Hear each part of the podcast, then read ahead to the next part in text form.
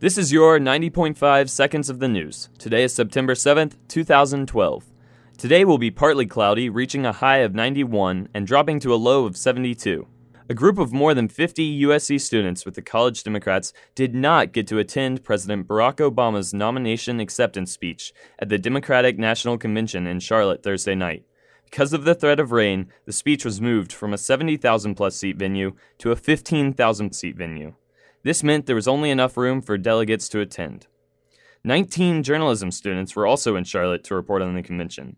In a crash course internship, students were able to work with CNN, the Associated Press, and many other print and broadcast affiliates in the area. Adia Hamer called her experience the opportunity of a lifetime.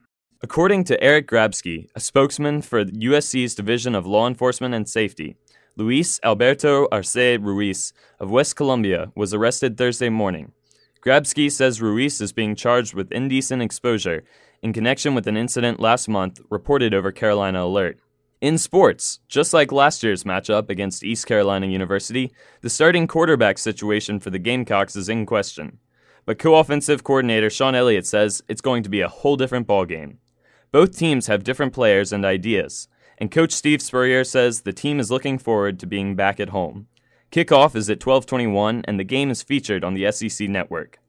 Tonight, vetted folk artist David Olney is playing his first South Carolina show in 5 years at Conundrum Music Hall. Read all about David Olney's music, as well as all the full news and sports stories and even more at dailygamecock.com. Andrew Askins, 90.5 seconds of the news.